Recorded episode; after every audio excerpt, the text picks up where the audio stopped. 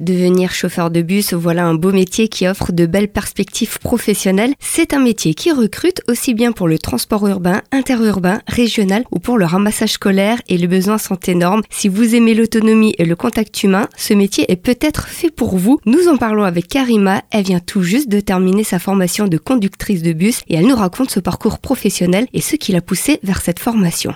Ce qui m'a vraiment poussée, parce que j'aime beaucoup rouler et j'aime beaucoup partager un moment avec les clients, parler, être à l'écoute. Faut aimer être avec les gens. Karima nous décrit une formation intense mais accessible, avec une partie théorique et beaucoup de mise en application pratique. Ce qu'il nous apprend, c'est les angles morts, c'est porte-à-faux, il faut faire attention au trottoir, il faut faire attention aux piétons, parce que les gens, ils font pas attention. Il faut avoir l'œil partout, partout, partout, partout. Comme il dit notre formateur, 360 degrés, l'œil partout. Il y a aussi le plateau, les manœuvres à faire, il y a le stationnement du bus. Il faut slalomer entre les plots pour stationner un bus. C'est pas évident, mais on est arrivé. En l'examen, on a 5 minutes. Il faut faire très attention avec les piétons, les vélos, les trottinettes maintenant. C'est incroyable, c'est un stress aussi. Il faut être patient et aimer ce travail.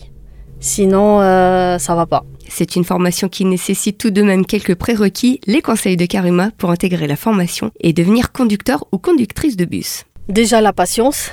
Dès le premier jour, vous avez un livret. Il faut apprendre tout de suite, commencez à apprendre les fiches, parce que sinon, on a 3 mois et demi, on dit toujours, ouais, on a le temps.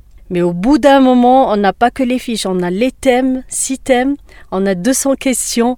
Alors, il vaut mieux, dès le premier jour, commencer à apprendre les fiches. Et comprendre aussi, pas que apprendre comme ça, il faut les comprendre. Parce que quand tu as l'examen, c'est des questions qu'on te pose, il faut savoir répondre. C'est du travail, c'est du retour à l'école. Maintenant, vous savez tout. Si vous aussi, comme Karima, vous souhaitez changer de métier et que vous aimez bouger, que vous vous voyez au volant de ces grands véhicules, n'hésitez pas à en parler à votre conseiller Pôle emploi ou à vous rendre dans l'un des centres de formation de la région. C'était une production des radios associatives soutenue par la région Grand Est.